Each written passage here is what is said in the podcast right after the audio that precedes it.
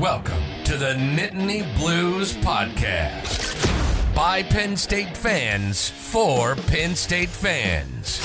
Here are your hosts, Andrew and Vince.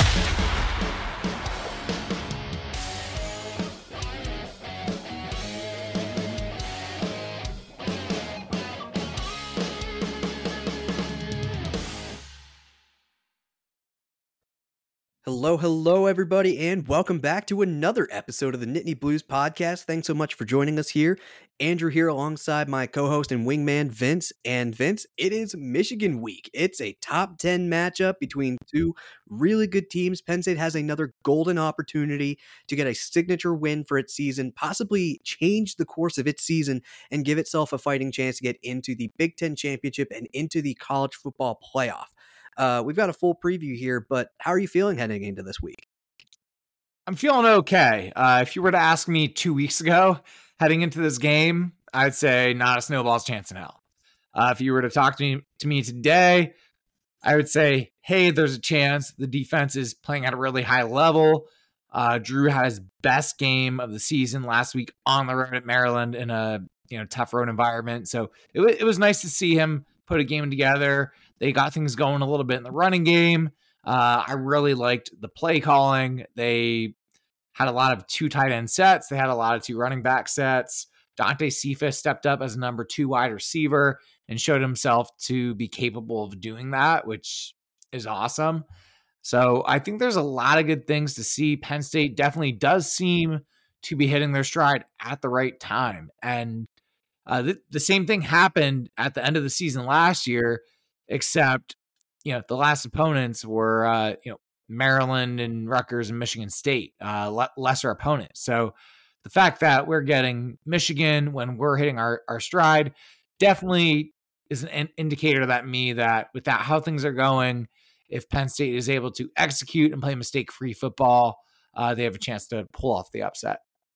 Yeah, I think that sums it up pretty well. This is going to be a very physical game. Both of these teams have very good defenses. I mean, Michigan's defense, I think, I don't know if the stat holds true anymore, but for a while they had scored more touchdowns defensively than they had allowed as like an actual scoring defense, which is just insanity regardless of who you're playing because Michigan admittedly has not played as tough of a schedule uh, up to this point as Penn State has. Um, you know, they're playing the teams that are in front of them, they're decimating them, sign stealing or not. So this is going to be a tough game no matter how you slice it. There's talent all over the field for Michigan. Um, and you know, even on the offensive side of the ball, you have you know returning Heisman finalist Blake Corum out at running back. JJ McCarthy is now an experienced and having been there type of quarterback for Michigan. Um, just exudes confidence. You know, he had uh, you know somewhat of a bulletin uh, material quote a little bit ago where he said that he actually likes going on road games because he likes to like silence the crowd by uh, by halftime. So that was kind of making its round on the uh, the Facebook universe of Penn State fandom. So uh, fans are kind of using that to get like kind of amped up, juiced up, and stuff like that. But what do you think the impact or the potential impact of the crowd can have on a game like this? Um, also throwing in the fact that this is a noon game.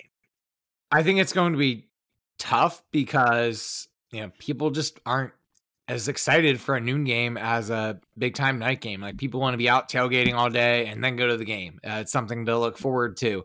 So uh, I think it's gonna be tough. I, I think it can be a really loud environment and we can make it difficult for Michigan. Are we going to be forcing a false start on the, the first play of the game? Probably not. I'm not gonna, you know, go that far or say that Michigan has to call a timeout, but you know, we have to take accountability as Penn State fans. If you're buying a ticket, you got to be there and you got to be, you know, ye- yelling your mouth off. Like it's that's the type of effort and intensity that we need from the crowd, especially in a game that is expected to be a, a defensive uh, slugfest. For sure. And uh, speaking of defense, you know, I, I think you're spot on with that. Like, uh, there just needs to be a different energy for this being a noon game. Um, you know, I, I think last year during the Ohio State game, there was some decent energy for it being a noon game. Uh, need that plus you know amped up maybe like two more notches and stuff like that and then we're starting to get into the territory of the energy that we need because uh i mean Mar- maryland's good Like there's just no other way to like slice it up. Like Maryland is very, very good. Um, they retained their number three ranking in the college football playoff uh, as of tonight with the unveiling of the new rankings. Penn State moved up into uh, the top 10 slot or into the 10 slot. So this is a top 10 matchup. Uh, so plenty of storylines to go around with this one. But on the defensive side of things, um, Franklin, during his weekly press conference, which has moved from Tuesday to, to Monday now, mm-hmm. which is kind of nice for us because we get, you know, more of that information quicker. Uh, Franklin did say that he's hopeful to get uh, Chop back for this game alongside uh, Amin Vanover. What kind of impact do you think that can have, like getting a guy back of Chop's caliber, even you know with the defense having played as well as it did against Maryland? I mean, they're going to be getting back kind of their leader in a way. What kind of impact do you think his return could have? I think it would just have a huge impact for the Nittany Lion defense, just because Michigan is a team that wears you down over time and they just break your will. Uh, and when you're a defensive player, if you're able to rotate, the more guys you can put in there that can execute at a high level with uh, you know little little to no drop off, the better off the team is going to be in the long run throughout the course of the game. If you look at Penn State's matchup last year, uh, first half pretty good. Second half that they got slaughtered. Michigan took them to the woodshed, and um, if you you know look at coach, he challenged the defensive line to pretty much you know get bigger, be more physical, and they did that in the off season throughout the uh, strength and conditioning program. And early in the season, we might have said, oh, like they still look kind of small. They're they're doing good in the pass rush, but giving up, you know, some of these five six yard runs. Uh, however, they've they've stacked up a few nice games. Uh, you have the Iowa one where they just stopped the run against a good running offense. You had Maryland, who they just held to negative 49 rushing yards, which is like the second worst in team history. So it's it just goes to show that this team is peaking at the right time. They had 18 tackles for loss against Maryland. Uh, they forced four turnovers, which is what this team has done best all year. So I, I think the the turnover battle is going to be really critical, and the ability to rotate those defensive linemen is going to be a big key in the matchup to prevent Michigan from wearing you down. Yeah, for sure. I think the defensive line is going to be, I mean, for lack of a better word, a linchpin uh, for this entire game for Penn State because it's no secret like what Michigan is going to try to do offensively. Like they're going to try to be physical. They're going to try to control the line of scrimmage on both sides of the football and just wear you down. So, with that being said, you know, one thing that they started to throw in, especially during the Iowa game, as you mentioned, uh, was that three end set because they were throwing in Chop, uh, Disa, and Dani Dennis Sutton into um, into the line to just basically go get the quarterback. Would you like to see that in this game, or would you prefer more of the traditional front four, considering that Michigan's probably going to try to run the ball healthy amount, especially early to kind of set the tone for the game. Would you prefer prefer more of like the traditional look just to, you know, try and minimize the run? Absolutely. Uh, you don't want Michigan running the ball on you. Uh, as a matter of fact, you're probably going to lean on the secondary a little bit more in this matchup. You're going to want probably that extra guy in the box at times uh, to really take away what they do best. Uh, you don't want to you don't want Michigan to be in third and short. You want to be in a situation where you're forcing them to throw the ball. Um, they run the ball. That's their number one go to on their offense. If they can choose to do anything, that that's what they do. If they don't have to throw it, they don't. So take away their favorite thing and try to meet, make them beat you in a different way. The uh, corners, the secondary has been touted as a strength of the team, and this is a game where that's what you got to do because we're going to need that extra guy in the box. Now, if Penn State is able to get some tackles for loss, or maybe the crowd is forcing some false starts and we have that kind of energy, uh, that's going to put them in more obvious passing situations, in which I would like to see them put in that little uh, NASCAR package with the three tight ends. That way, you're applying more pass rush to the quarterback. Yeah. Uh, so you know, what would you say defensively like would be the key? Like is it as simple as like stopping the run, making them one dimensional and forcing JJ McCarthy to beat you with his arm or is there like a little bit more in there that you'd like to see just maybe as far as creative like blitz packages and stuff like that at opportune times like or is this really just a case of like trying to be more physical than the other team? Like is it really that simple?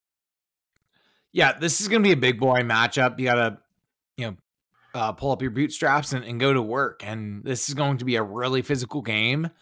And I, I think that, you know, stopping the run, that's what you got to do first. Uh, number one thing. Number two, you got to keep JJ McCarthy inside of the pocket. Uh, he's a dual threat quarterback. He can run.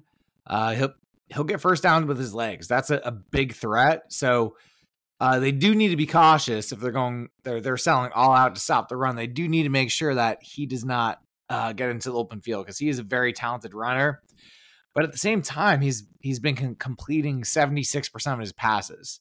Yeah. So, you know, he's definitely in that contention for a, a Heisman finalist type deal. So really, really good player in JD, JD McCarthy. Uh, but if I'm going to choose a way to lose, I'd rather lose with, you know, the deep ball, him beating us over the top. Uh, I, I know uh, Roman Wilson, he's their big deep threat guy, but we have a really good secondary. We got Kalen King. I'd like to see Kalen King travel with him. Uh, and, and you might have to put him on an island in this one and have good against good. And hopefully he's able to win more of the matchups than he loses. So that's what I'm looking for Penn State to do. Uh, you know, let your best player make some plays and heavily rely on him. So that's one thing I'm looking for. Uh, and then uh, we need to stop the run and the quarterback run as well. So you can't be too overly aggressive. And then uh, another thing you got to watch out for, they got a couple pretty good tight ends, including uh, Colston Loveland and, and Barner. Uh, they're both you know very capable. So it's kind of one of those things you have to pick a way to stop Michigan. And and my way is I'd rather get beat over the top than just have Michigan run the ball down our throat. So that's the way I would like to lose to that team uh, if if I had to. Uh, what about you? How do you think the defense should match up against this Michigan offense? Yeah, so I'm in the same boat as you with a lot of what you just said. I think that stopping the run is going to be paramount for this team's success in this game. You just can't let Michigan chew off minutes of time off the clock with these long, drawn out drives and expect Penn State to make up that difference in points with, you know, quick scoring drives. Like Penn State offensively is not built to do that. And so they need to, you know, kind of match like fire with fire a little bit with Michigan in that regard. Um, I'm also, you know, very very wary of uh, JJ McCarthy's um, you know ability to run. I'm, you know, I don't know what the proper mix or balance is of this, but I think it might be prudent to have a spy on him at times, like maybe throw in um, like a really smart guy like Dominic DeLuca kind of out there, just kind of keeping his eye on JJ, just basically making sure that he's not going to be the one to get that back breaking like third and 12 uh, pickup with his legs and just, you know, trying to like keep things um, within like Penn State defense's sphere of influence. Um, I think that you know you're absolutely right in that, like you know Johnny Dixon and Kalen King, and uh, you know also Daequan Hardy, like they're going to be asked to win a lot of these one-on-one matchups. Like we just can't like spare that many guys like for double coverage and stuff like that. And I mean, obviously we're gonna we're gonna have like safety help over the top and stuff like that. But Michigan is just so dynamic in like how many playmakers they have and different ways that they can score and attack you that uh, you know you really just got to pick your poison and then um, execute where you have those one-on-one matchups uh, anyway. And um, I I would say that outside of or you know coming off of the game against Maryland my I don't want to say like my concern level, but you know, my attention is a little more peaked on the secondary and the cornerbacks. Um, you know, their ability to bounce back in this game, uh, considering that they didn't have like their best game against Maryland. Just you know, when you look at just the box score and the way that the game started with uh, Tagovailoa completing a slew of passes in a row. So I think this is, um, you know, this is a good opportunity for them to kind of show that they're still one of the premier units uh, in college football uh, with the cornerbacks, and so you know, I like like you just said too. It's like if you're gonna lose, like make it be JJ making you know really good passes with his arm, because you know as the old saying goes throughout football, there's there's no defense for like for the perfect pass and stuff like that. So if JJ is going to be making the perfect pass time and time again, it's like you can only control so much uh, as as a defense. So you know there's that, but then like on the offensive side of the ball, um, I don't think it's really any like any secret.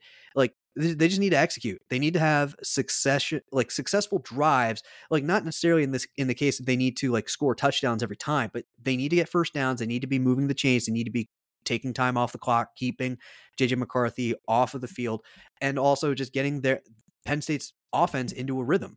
Like that's been a huge struggle for Penn State at times. Um, seems like they took a huge step forward in the game against Maryland. So they need to get the running game going. I'd love to see them get the tight ends more involved, just moving the sticks, getting taking exactly what the defense is going to give them. And then as things start to kind of loosen up and you know Drew is feeling a little bit more comfortable, start taking those deep shots. Maybe we see that uh that trick play coming out with uh Keandre doing that double pass like we talked about in our last pod.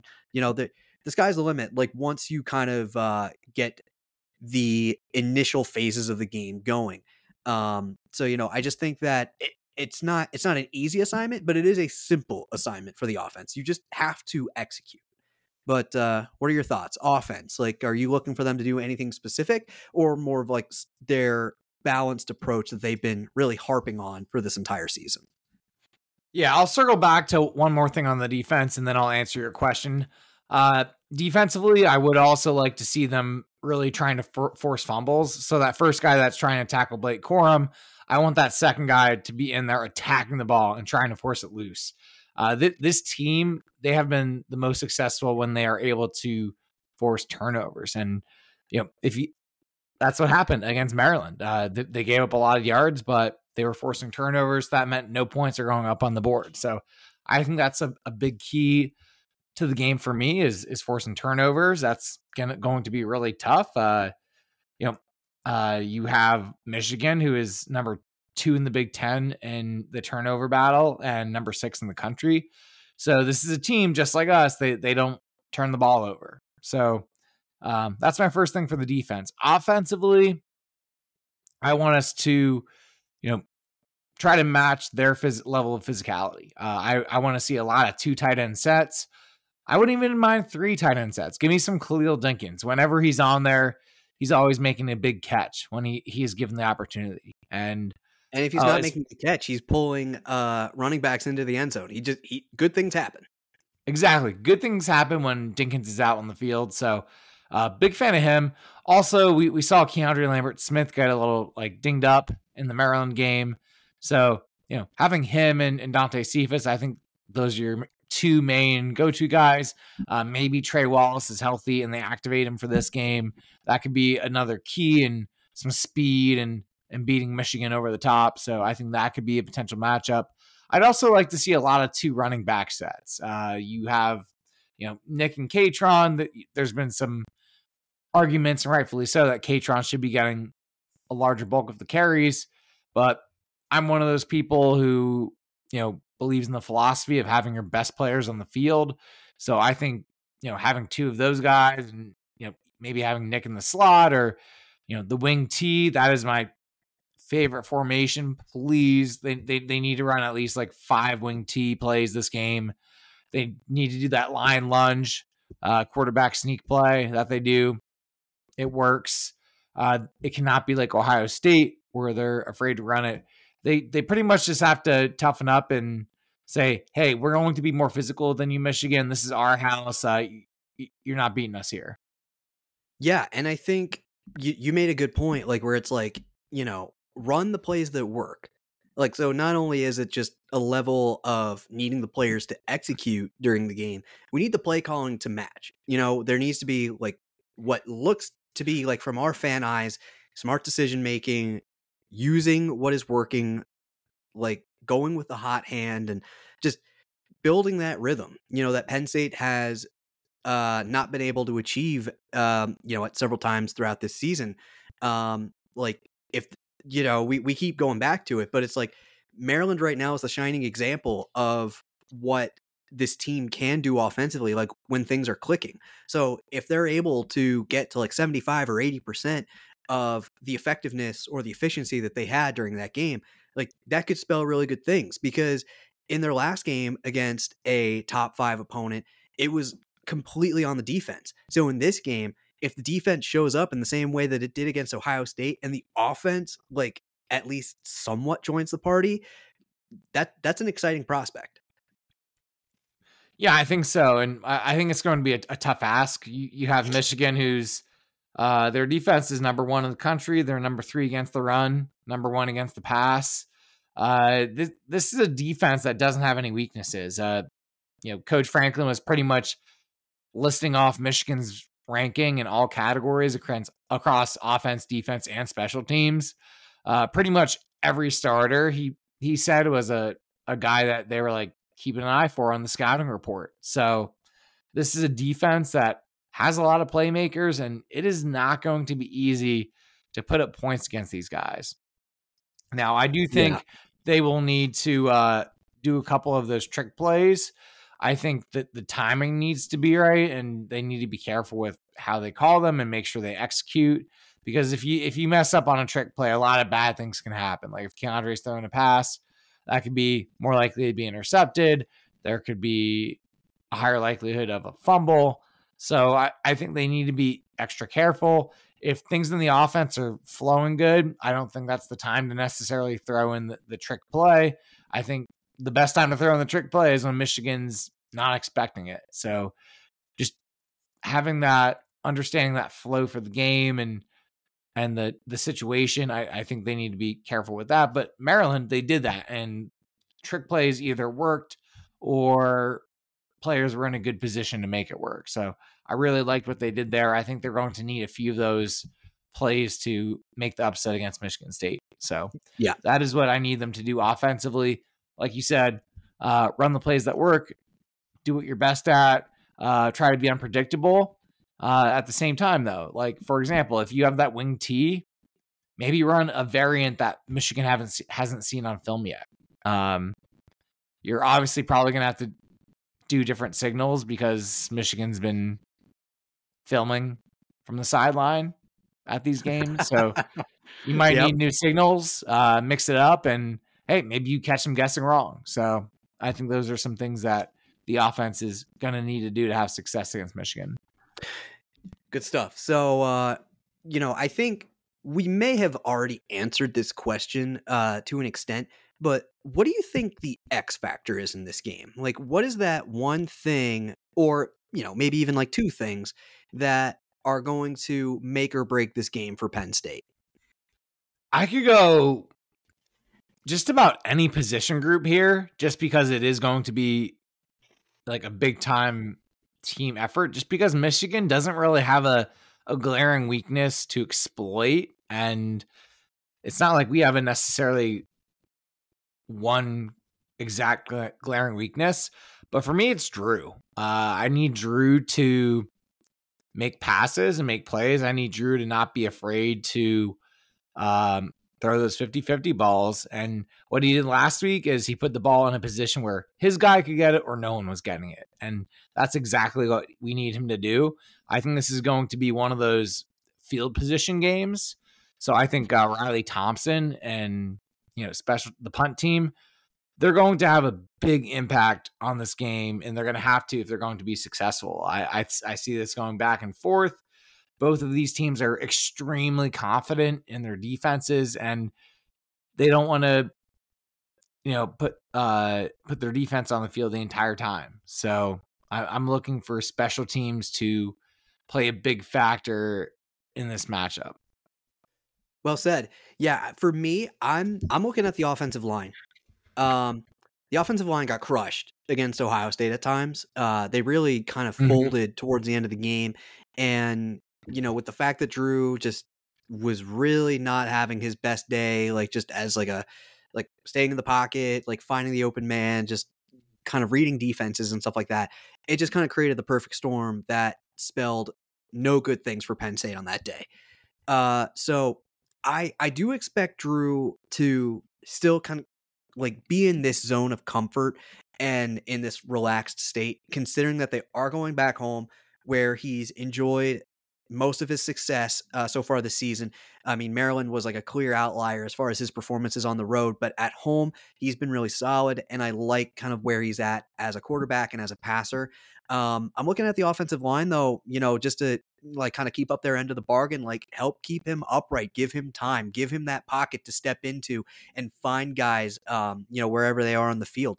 And also, you know, like the run game has uh, has been a slog at many times throughout this season, and if things aren't necessarily clicking um, with the passing game, like you got you got to still be getting those yards on the ground, and you have two extremely talented running backs that uh, you know can help shoulder the load off of Drew to help move the chains they just need like an inch of daylight to go out there and get it. I mean, Kaytron was fitting through like the tiniest of windows uh, between two run blockers against Maryland, and he was making the absolute most of it. He was running for like seven, eight yards in some of those instances. So help them out, uh, give them the space to run, and uh, just you know, kind of help help keep the pressure completely off of Drew's shoulders.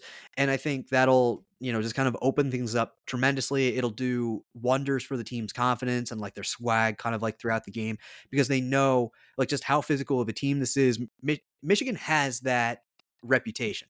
They don't need like prove that they're a, a physical team. They've proven that over two amazing seasons like where they've made the college football playoff.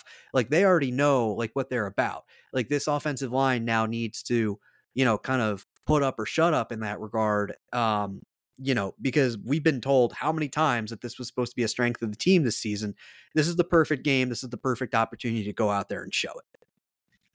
Yeah, I'm in complete agreement with you. The offensive line is is definitely one of the areas I'm most concerned, especially against a really good elite Michigan front seven. So looking for them to show up. I'm also looking for the wide receivers to create some separation and try to give Drew some easy throws. If you watch that Ohio State film, it's just Drew running for his life. That it was just blanket coverage by the Ohio State secondary. No one could create any separation whatsoever. And, you know, Drew's either to throw a 50-50 ball or it's going to get incomplete or he's going to try to be a hero and, and, run for the first down. Like he, he just was not put in good situations. We definitely need that line and the wide receivers to step up around him to make uh, the passing game really click offensively. So I think the passing game is going to be huge in this one, especially against the number one pass defense in the country. Like this is this is a, a tough task, tough task heading into Saturday yeah, tough task is, you know, just about the best way to sum up this one. I mean, this is this is as good as it gets. Um, you know, I, I said this during our last pod, but I think that Michigan is the best team in the Big Ten. Um, I'll take them over over Ohio State right now. I think they're way more the complete team than the Buckeyes. Um, so you know, Penn State, Penn State is going to need solid execution and all the good vibes coming off the Maryland game to, you know, really uh, like you know, give themselves the best shot in this one. Uh, so, you know, obviously we've talked about uh, individual players on Michigan side. We've talked ad nauseum about um, JJ McCarthy. We've talked about the entire defense just because because they're that awesome. Like you know, it, it's hard to really single guys out um, when a unit is that strong. But are there any other guys on the on the Michigan? I almost said Maryland on the Michigan team um, that are on your radar as you know, kind of threats for the Penn State Nittany Lions. I definitely think the tight ends are going to be a big threat. Uh, the Colston Loveland and Barner, uh, those are two guys I think you definitely cannot sleep on. Uh, I think uh, Kalen can hold his own against Roman Wilson. I, I, think he'll be able to do a solid job there and win most of the matchups. I think the defense can really try to collapse the pocket and, and get after Corum and JJ McCarthy. But when you do those things, what does that leave open? The, the middle of the field. So if you're doing that, you're definitely putting, you know, the the intermediate passes to be exposed and be open. So the Michigan offense is going to be able to make some big plays from the tight ends. But the big the big thing is if the the pass rush can get there fast enough, then Michigan might have difficulty completing all of those passes. So that that's the key to the game. You know, getting some of those negative plays, so those sacks, tackles for loss, or minimizing the run. That way, you get uh, Michigan into they're in long situations. They're uh, number two in the country on third down efficiency. So the farther we push them back, the better. So that's what I'm looking for them to do. Don't want to see them in third and two, third and three, because then they can just run anything out of their playbook, and it's going to be a long day for the Nittany Lion defense. Yeah, absolutely. Um, I don't have any, you know, other I guess I'll say obvious uh, names out, outside of what you mentioned. I mean, you could look all over this team. Um, I definitely think that uh, Colson and Barrett, their their top two tacklers on the team, uh, tremendous linebackers, are going to be you know a a test for not only Kaytron and Nick, but also for the offensive line, as I'm sure they're going to be looking to uh, get after the quarterback at times. They're both um, incredibly dynamic and gifted uh, with their abilities, and uh, so I'm I'm thinking that they're going to be uh, you know pointed out plenty of times by the offensive line uh, throughout the game just to kind of say, hey, here's you know so and so. But uh, yeah, Stewart, their defensive end, uh, sack leader for the game. Um, not sure if he you know lines up on the left or right side, but uh, hopefully Olu or um, or Caedan will be able to hold their own against him. Um, you know, I, I'm just like so I'm so you know focused on the offensive line's ability to keep Drew upright in this one because I think that's going to play a huge part in this in this game. Like I just think that like whether they're able to protect him or not is you know gonna is good for like probably 10 points either way. Yeah i i think you hit the nail right on the head. Offensive line is going to be really important in this matchup. However uh, i think it's going to be a big time field position game. I'm hoping Alex Felkins has a big game. He might be called upon to hit some 50 yard field goals and it's going to be a little windy on Saturday. The the wind is 10 miles an hour, 20 mile an hour gust. That can definitely have an impact when you're kicking the football. So you know, it's going to be a it's going to be a tough physical game. Uh, there's there's no no way around it. You just uh have to it's not like Ohio State where you can say, okay, we gotta stop the run here, eh, or uh, you know, drop guys into coverage and hope to you know have six or seven guys in the box stopping the run. That's just not going to cut it against this Wolverine team. So they got to be more physical. They got to take care of the football. They got to win the field position game. So those are things well, I'm looking for out of the uh, the defense. Well said. Anything else you got here, or do you want to do some over unders? Yeah, let's go some over unders. Actually, uh, we we match up pretty evenly in terms of statistics. So we're gonna mix it up a little bit this week, and outside okay. of the the spread, but I want to hear which which team you will get more. So right now, the over under for our matchup this weekend it has uh, Michigan favored by four and a half points. So do you have Penn State covering the spread? I do. Uh, I think this is going to be a tight game but I think Penn State does cover the spread. Excellent. Love to hear it. So, uh, I I do not. I do not think we cover that spread. it's uh, Mich- Michigan is is a legit team. You just see guys everywhere. Uh, Franklin's presser against Ohio State, he man- mentioned a handful of guys in this presser. He he pretty much mentioned the entire team on Monday. So I think Michigan is a lot better than Ohio State. I, I definitely agree with you on that point. So they're going definitely going to have their hands full. All right. Uh, moving on to uh, some some passing yards. So who do you think wins the battle in more passing yards? Uh, we have Michigan, who averages 257 passing yards a game, and then we average 220. Who do you think wins that battle? I'm gonna say I'm gonna say Penn State. They're at home. They're hitting a stride with the with the passing game in a way. Uh, Drew's feeling more comfortable. I'm expecting a bounce back from the cornerbacks on Penn State's side. Um, so maybe this is just like fan bias brain talking, but I, I like Penn State in that regard. I, I can tell you right now, my answer is going to be um, a little different you know, maybe maybe when it comes to the rushing yards, but I'll say Penn State for now.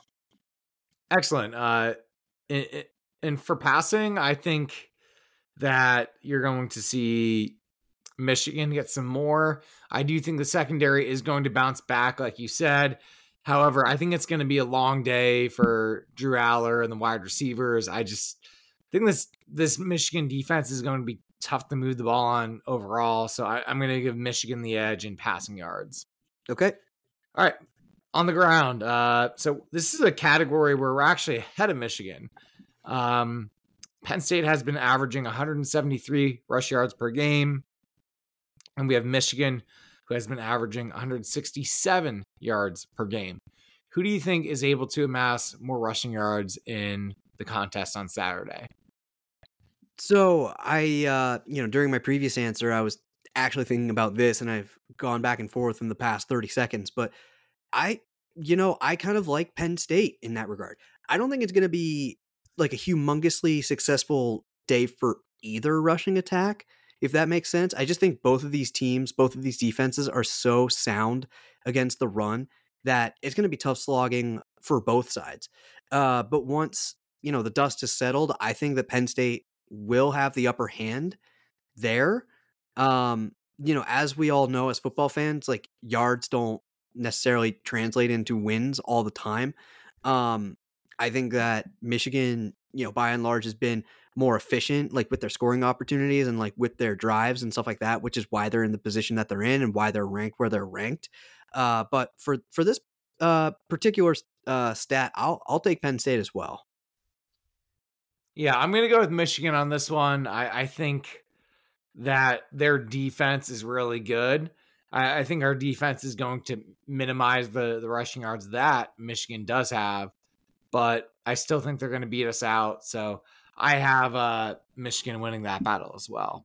Yeah. All right. In full disclosure, I uh, I also have to go in this direction because of my uh communion prediction, but I won't spoil that. So I just I needed to like throw this in as like a little pre pretense for that. Excellent. Love to hear it. All right, so this is another area in which we've been superior to Michigan this season. So the turnover battle. Uh, Penn State is first in the country in turnover differential at plus 16. Uh, Michigan is fifth at plus nine. So who do you see winning the turnover battle this weekend? I kind of see Michigan winning it uh, in this matchup. You know, Penn State has been very good at protecting the football um, for a lot of different reasons. Drew being a big one, uh, a big reason why. Um, I don't really see Penn State getting a turnover in this one. Uh, to be completely honest with you, I think that they're going to be, uh, you know, they're going to try to be balanced on offense and I think they're also like very smart with their opportunities on offense. Um, you know, just with like how they're spreading the football out, getting it to their playmakers in space, and uh, trying to establish the run and stuff like that. I don't think there's going to be um, that many obvious opportunities uh, to snag a turnover like you've seen in other in other games like you know you, we always talk about like that second play of like you know the next guy coming in and punching out the football or like hope you know getting the pass rush going where uh, somebody somebody comes in off the blind side and like strip sacks the quarterback and stuff like that. I don't think there's going to be that many opportunities in this one for Penn State, um, but I can see Michigan, uh, you know, getting the ball uh, for their offense in this one. Like they've they've been able to do it at a high enough clip, and uh, they also um, are very adept at scoring you know, themselves as a unit once they do get their hands on the football. Um, so I'm hoping this doesn't happen, but you know that, we could see um, a situation where um, Michigan's defense scores a touchdown in this one. So I'll, I'll take Michigan, unfortunately. I'm going to disagree with you there. Uh, Penn State has been good at taking care of the football all year. They went on the road in the shoe at Ohio State. Turnovers were not an issue there. I don't foresee them having turnover problems at home. Michigan has not faced a defense to the caliber of an Ohio State or a Penn State or a Notre Dame even. So I think I think uh, we're going to be able to force over a couple turnovers, and I think we're going to keep this game interesting. All right, moving on to the uh the sack battle. Who do you think is going to establish more sacks with their pass rush? I think it's going to be Michigan here. Um, I think that you know when you look at both offensive lines in a vacuum, I think Michigan has the advantage here. Uh, so while I love our pass rush, I think we have we have some absolute studs there. Um, I think that and uh, I think that Michigan holds the edge, and also JJ McCarthy. It, like while Drew is like he's slippery at times, like he's pretty good at like evading like some of those sacks. He's not he's not as fast or as shifty as JJ McCarthy. So I think uh, I think Michigan will win that battle. Um, not by like a huge margin. Um, I don't really see either one of these teams getting like a humongous number of sacks. I just think that Michigan's going to have more. I'm going to disagree with you here again. Uh, Drew hasn't been sacked very often this year, and the offensive line has done a pretty good job in pass protection, or Drew has done a nice job of getting rid of the football when he needs to. So I, I think that's going to continue. And I don't think they're going to win by a significant margin. I, I, think they might have like one more sack, but uh, I'm going to go with Penn State in this one. Very nice. I like it when right. you disagree with me in Penn State's favor. it, it, doesn't happen very often. We'll just uh, right put it that way. Sure. All right. So, got a little fact or fiction for you. So, uh, fact or fiction? Penn State is going to change their signals for this game. Fact. I, I mean, how how could you not at this point? It would be malpractice to not change the signals at this point. Like you, I mean, regardless of whether or regardless of what you think about the allegations, the people that are involved, the validity, and stuff like that, like you can't take any chances, especially not in a game that's this important. So, like, I mean, they they they'd be dumb not to not to change them.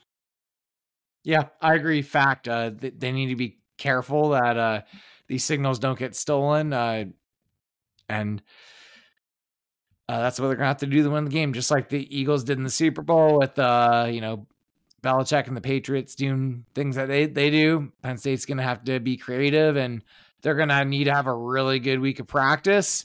Uh, I'm hoping that this Franklin presser gives the team a little extra time to prepare and have a really good week of practice. So hoping they're ready, uh, but I'm rolling with fact.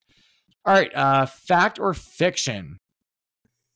Drew Allar uh, can have more scrimmage yards than JJ McCarthy.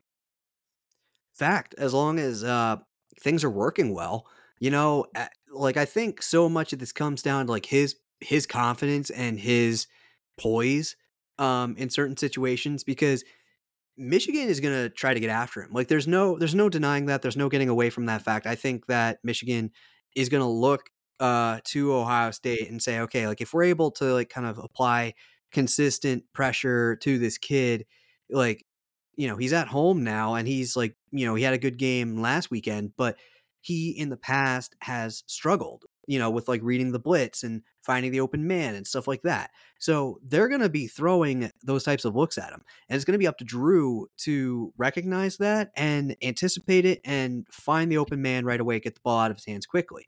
And so as long as he's doing that and the offensive line is keeping him upright, um, and you know, I, the all the all the playmakers are like getting enough separation and stuff like that. I you know, I absolutely think it's possible. So I'll say fact.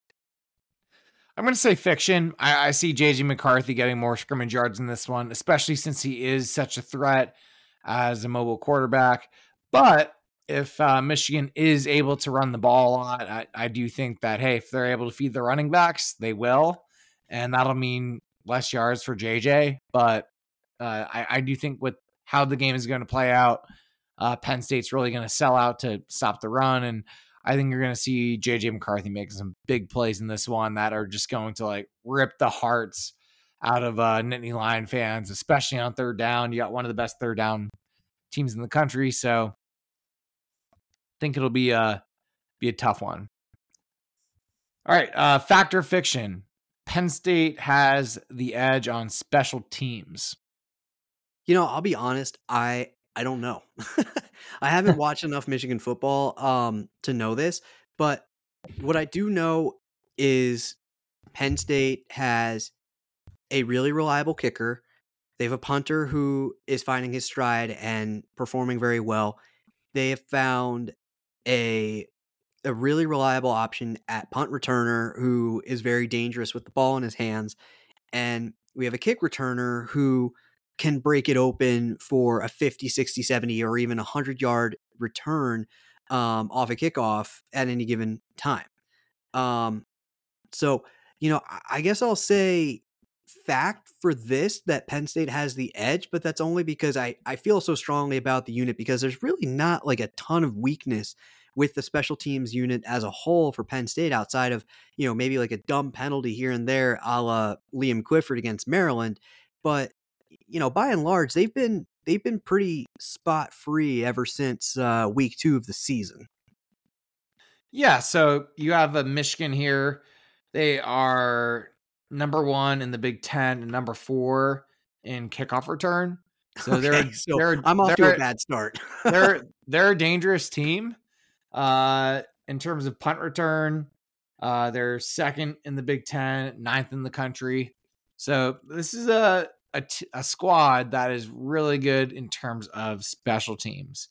However, I'm I'm going to say fact. I think I see Penn State having the edge in this one.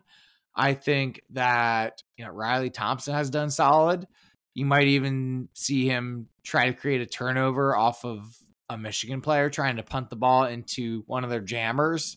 So I think that's a, a possibility, and you might try you might see a turnover that way. Uh, we have Gabe Nwosu who has been kicking the ball out of the end zone most of the time, and if you're doing that, th- their kickoff return can't hurt you if you kick it out of the back of the end zone. So I think having Gabe Nwosu is extremely valuable. I think having Daequan Hardy doing what he's doing as a punt returner, I think that's awesome.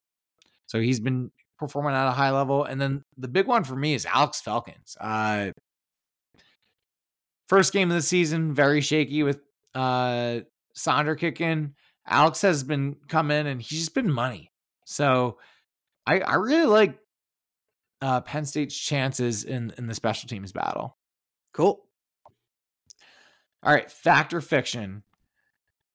Penn State will give up zero points in the third quarter. Ooh boy. Um, I'm gonna go fiction. Michigan's good. They're really, really good.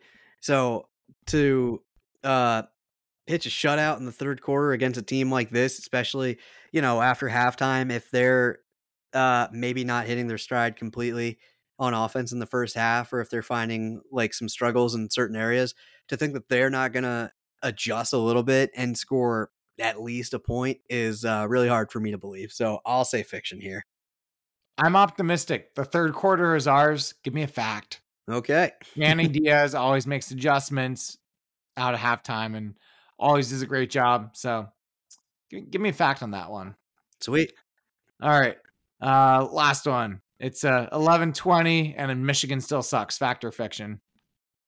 Fact. Yeah. if you say fiction, you're not you're not a real fan. Yeah, I'm gonna agree agree with you. Fact on that one as well. So, uh communion prediction. What do you have for us, Andrew? Yeah, so I kind of uh spoiled it a little bit uh earlier with our rushing yards question. Um my community prediction is a little unique this week, uh, a little off the beaten path. My prediction is that Blake Corum will only have the third highest rushing yard total of either team in the game. I like that. So, Kaytron and Nick both amassing more rushing yards than Corum. Could be. Or, you know, or like Drew? we Yeah, Drew. No, I, I I'm I'm seeing possibly like Kaytron, JJ, then Blake. That e- either that Oh, or Kaytron Nick then Blake. Because I think that Penn State is going to do a pretty dang good job of stopping Blake Corum, like stopping the traditional look of the run.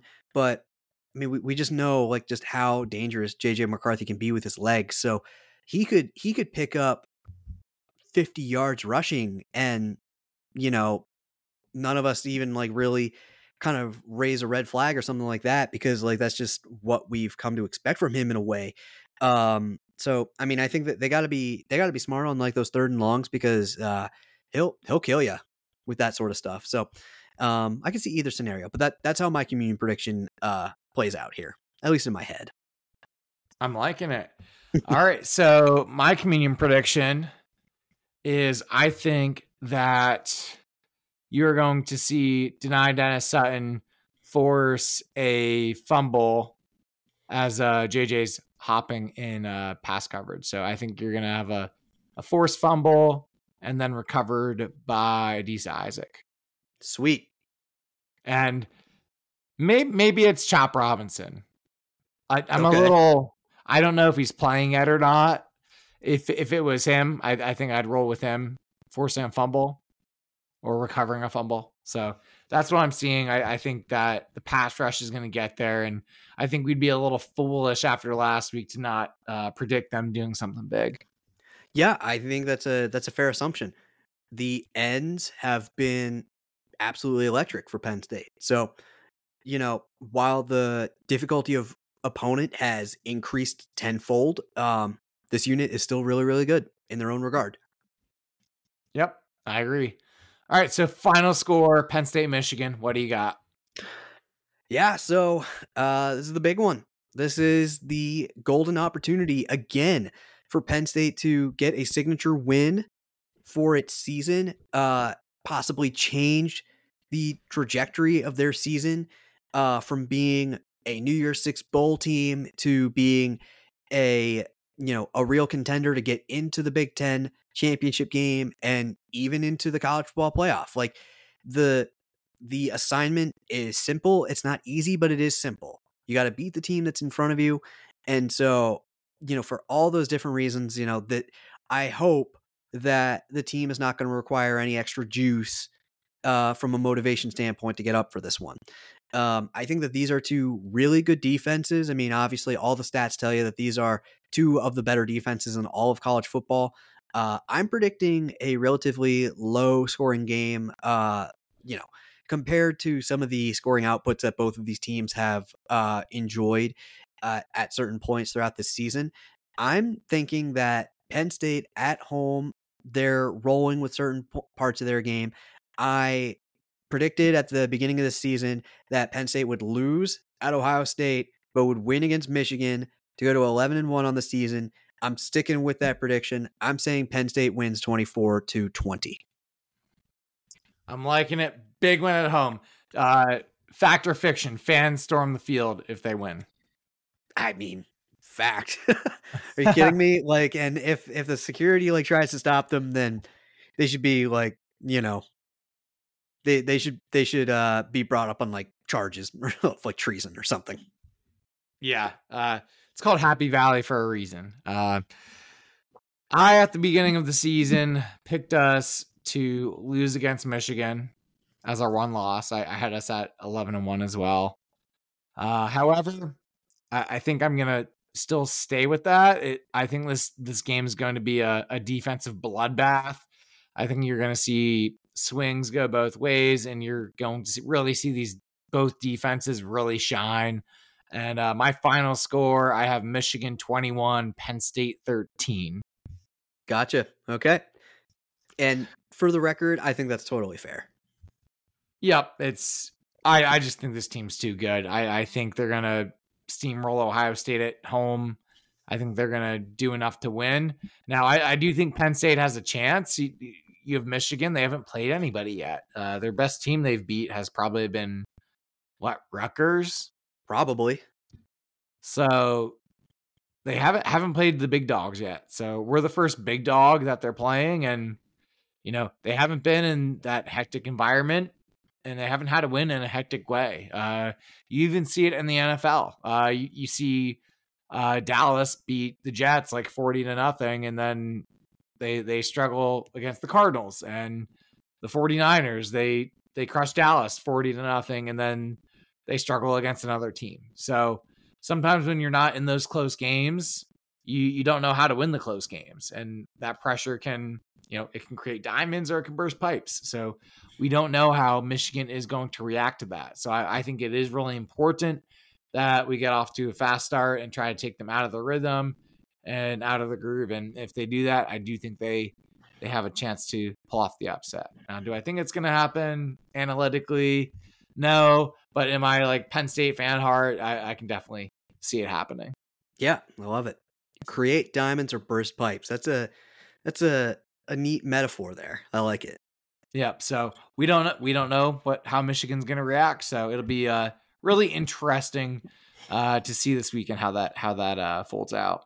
Yeah, no doubt. I mean, interesting is the one thing that I think we can all agree that this game is going to be. Yeah, absolutely. Uh, and outside of our game, what are some other uh, college football matchups you're looking forward to watching? Yeah, so uh, looking around at the slate, um, I think you know number one on the on the list would definitely be Georgia Ole Miss. Um, pretty sure they're the game that took uh, game day away from uh, Penn State Michigan because uh, you know it's two and nine versus three and ten. So Mhm. if uh, maybe if we were ranked like in that seven or six spot, maybe we would have gotten it. But whatever. So I think that'll be interesting because Georgia is still you know they're they're in like a weirdly similar spot uh to Michigan where it's like they're still like trying to prove themselves. Like they don't have like a super signature win yet. I mean, they've been great. Like they're they're so good, but you know, this is going to be I believe their first like top 10 opponent uh of the season. Um so I I think it'll be interesting to see Georgia is uh still without Brock Bowers. So um I you know, and I'm pretty sure that uh you know, Jackson Dart and the Ole Miss uh, team is going to be looking for their signature win after coming up short against Alabama and stuff like that. So, big opportunity for both teams. Um, other than that, we've got uh, Iowa and Rutgers. Strangely enough, I think is actually going to be kind of interesting just from pure standpoint of, you know, Iowa is such a stalwart when it comes to defense. Rutgers has not been, you know, the the dumpster fire that they've been in in certain years. So uh like what what's that going to look like uh i'd i'd love to know what the over under is on points with that game Oh, because that's I- gonna it's that's gonna be a defensive bloodbath. The over Yeah. under is at 29 right now. I love it. I'm smashing the under, man. like, yeah, neither team is going to score score points. Uh, let's see what else we got. Uh, Tennessee, Oh, Mizzou. And if Oh, you're a if you're a Penn State fan, you really need to be cheering for Iowa in this one Yep. because that does have tiebreaker implications. So Yep. uh, it's gonna feel weird, but uh, root for Iowa. I think we can manage it against Rutgers. Yeah, Um, I think so. yeah. So we also got uh, Tennessee, Mizzou. Uh, Mizzou is is a real team. You know, as we've talked about before, Tennessee has kind of been up and down, but they've still got a lot of playmakers there. That's a 13 versus 14 matchup. So uh, a lot of uh, intrigue there. Utah and Washington, I think, will actually be a, a closer game than um, you know what maybe a lot of other people think. Uh, the point spread right now is set at Washington at minus nine and a half. Um, Utah is very stout defensively. Washington obviously has like one of the best offenses in college football when all of the uh, cylinders are firing for them. But defensively, they kind of left a little bit to be desired um, against USC. So I think that'll be an interesting game. Um, I think this kind of plays very uh, nicely into a coach like Kyle Whittingham's hands in that you know he has a really talented team coming in. He gives them a chance to kind of uh, like get creative defensively, just kind of uh, squeeze them at certain points on the offense to make them one dimensional, and then just continue to a- attack those pressure points over and over again. I mean, that's how they beat teams like USC um, over the past like couple of seasons. They've just found those like uh, levers to pull. So I think that'll be an interesting game um, for you know any fans. Uh, we've got Florida State and Miami. Um, as we have both said, we're we're not completely sold on Florida State um, at this point in the season. Uh, I think both of us would agree that, you know you can make the case for Washington or Oregon at that number four spot over Florida State at this point. So Florida State is going up against Miami. Miami is unranked, so if they s- smack Miami, I think they're you know they're they're really solidifying their legitimacy at that number four spot. Whether or not that happens uh, remains to be seen. Um, we've also got uh, USC and Oregon. So USC uh, knocked out of the rankings after losing uh, that boat race against Washington. Oregon is still holding strong at that number six spot. Uh, they're still looking like a, a you know very good, complete and ra- and well rounded team in college football. Um, you know, so I think that'll be interesting to see. You know, one one like little subplot to all this that I think is honestly going to be kind of interesting to monitor is like Caleb Williams kind of motivation level, you know, for lack of a better way to describe it, because like with that game that he just lost, even though like pretty much none of the losses are on him, he he's not winning the Heisman, he's not going to the college football playoff, he's not going to the Pac-12 championship. Like he he's he's playing he's playing for like the Outback Bowl at this point. Um and you know whether or not that's like enough for him kind of remains to be seen. There's been conversations or takes being thrown out there that he should sit out the rest of the season, um, you know, to protect his his health and his body uh, for the NFL. So, what's his mindset going to look like? Because you know, quite frankly, if I was him, um, not that I would like throw in the towel, but I would kind of have the mindset of like, you know, I've I've done everything for this team. I have like I have scored like at an insane clip time and time again and I had been let down by my defense every single time. So like like what am I doing here? Um you know, I, wouldn't blame him for having like a little bit of that mindset going into this. So I think it'll be an interesting game, uh, just because of the teams, the players that are involved. I mean, Bo Nix is obviously also another awesome quarterback. Uh, so I don't want to like monopolize this the segment here, Vince. Uh, what other games are are on your radar here? Yeah, you pretty much hit the the nail on the head for all of them for me. I think probably the most exciting matchup that I'm looking forward to is that Washington offense versus the Utah defense. Uh, it's going to be really interesting to see which one prevails because you see Washington struggle defensively. You've also seen Utah struggle offensively. So, a little curious who's going to win that battle. I think that's going to be a really interesting matchup. You have Florida at LSU. Uh, I think that could be an interesting game if you're tuning in. So, those, those are the big ones. You got Oklahoma at home versus West Virginia. We'll see if they can bounce back after their loss in Bedlam. Uh, that'll be interesting. You also got Arizona finally in the rankings, like we we predicted yeah. uh, on our last pod. They're ranked at 21 in the country. They're going to be at Boulder playing Colorado, so I think they're going to get a win there, and I, I think you're going to see the Cats really climb up in the rankings. So I think that'll be a good game, and Alabama at Kentucky. Alabama's starting to look like the real deal, and I, I think they'll pick up another road win. So I think those are the, the, the biggest matchups of, uh, of the ranked opponents. When you're heading over to the Big Ten, uh, games we did not cover yet, we have Indiana at Illinois. So if you're a Penn State fan, root for those fighting Illini. We need all the help we can get get in that tiebreaker. We also have Maryland at Nebraska if you're looking at tiebreaker scenarios, you do want Nebraska to lose because we have not played them. So root for Maryland in that one if you're a Penn State fan. Minnesota, Purdue. Uh, we haven't played either of those, but I think it would be beneficial if Purdue were to beat Minnesota. Uh, Northwestern, Wisconsin. You want Northwestern to win that one because we played them head to head. And then you got Michigan State at Ohio State. Of course, they get a night game. Yeah. Yeah, like I, I can't understand why why that would not be the, the noon kickoff.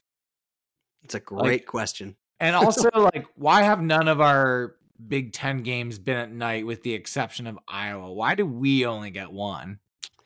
For the same well, I mean, reason I guess why we, are starting on the road for all of our, you know, Big Ten games. It's just weird things that don't work in our favor. Yeah. Like Michigan State has had at least two night games in, in Big Ten play. So you've had, and they're going to have at least three because they have us on Black Friday, but I don't really count that because it's not a Saturday game. They right. moved it out to the primetime slot because of the holiday.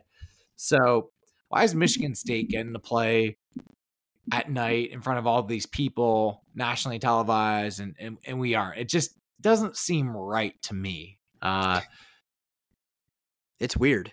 I mean, yeah, it, it really is, especially considering that they are, you know, not necessarily from the standpoint of like their production this season, but just the circumstances surrounding their program.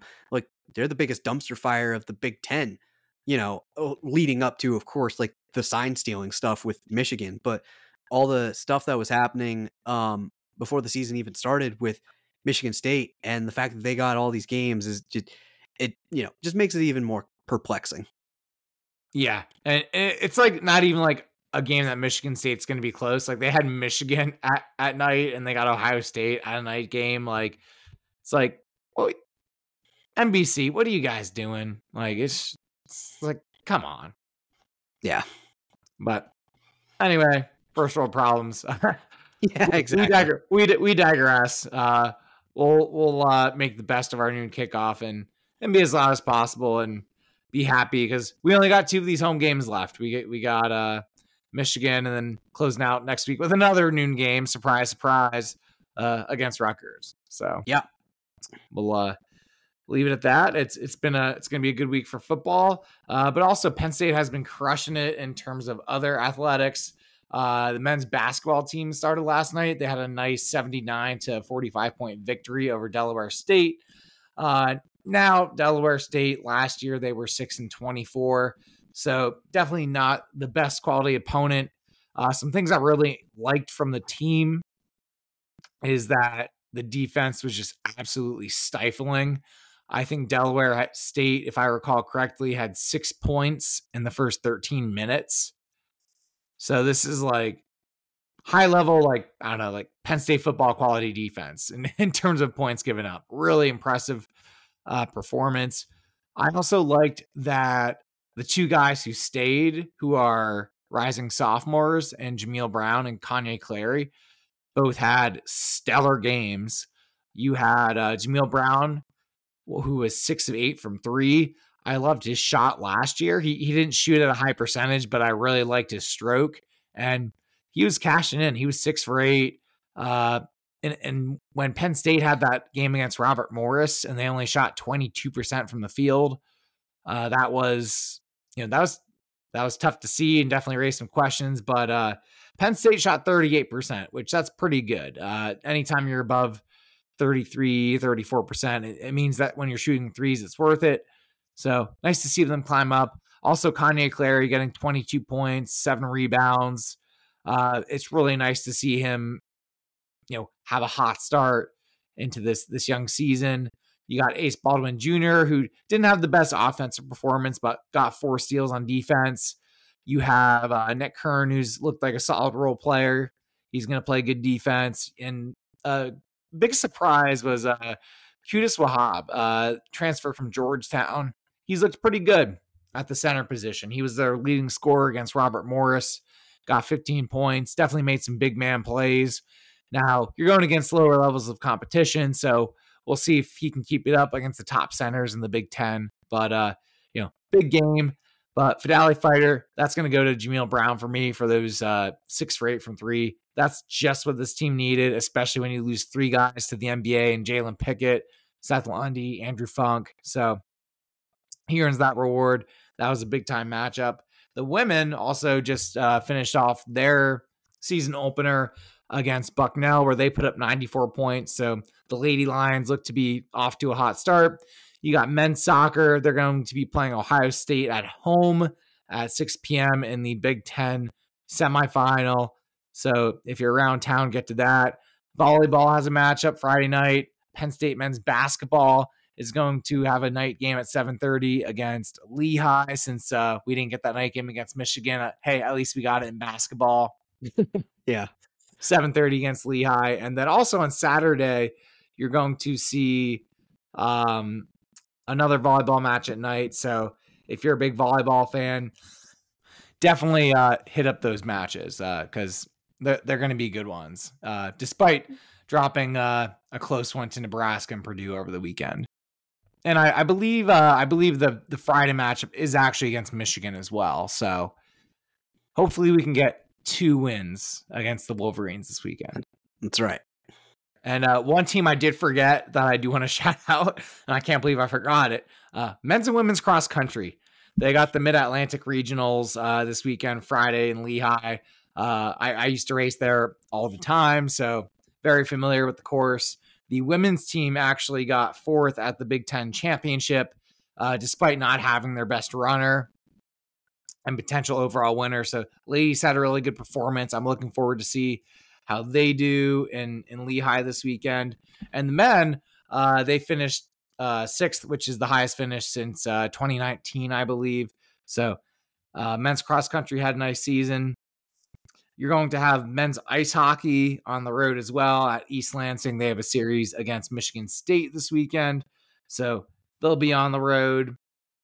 And then uh, on Saturday, they'll be playing the women's volleyball team will be playing at eight o'clock versus uh, women's volleyball. On Sunday, the day after, uh, is the men's soccer Big Ten championship. So if uh, the men's team wins on Wednesday, they'll be playing on Sunday. So that'll be exciting. And then we got one of our other favorite sports in Penn State athletics. We got wrestling. We got the Journeyman Collegiate Classic. That's also down in Lehigh. So cross country and wrestling will both be down there in Bethlehem over the weekend. Uh, they're they're going to be sending about 20 wrestlers there, and that's a, a big invitational where you're going to see a lot of the best wrestlers from around the country perform. So I think that's going to be a, a really exciting matchup for you know wrestling fans. Looking forward to the start of the season, and then uh, Monday, big basketball matchup of women's basketball. Uh, we'll see if that 94 points is for real because the women's team has the Kansas Jayhawks coming to town. So oh wow, that'll be yeah, a, that'll be a fun Monday Monday night Monday night matchup in the the BJC. Sweet. All right. Uh, anything you got for us before we head out? No, man. Uh, this has been a good discussion. I'm pumped for this weekend's game.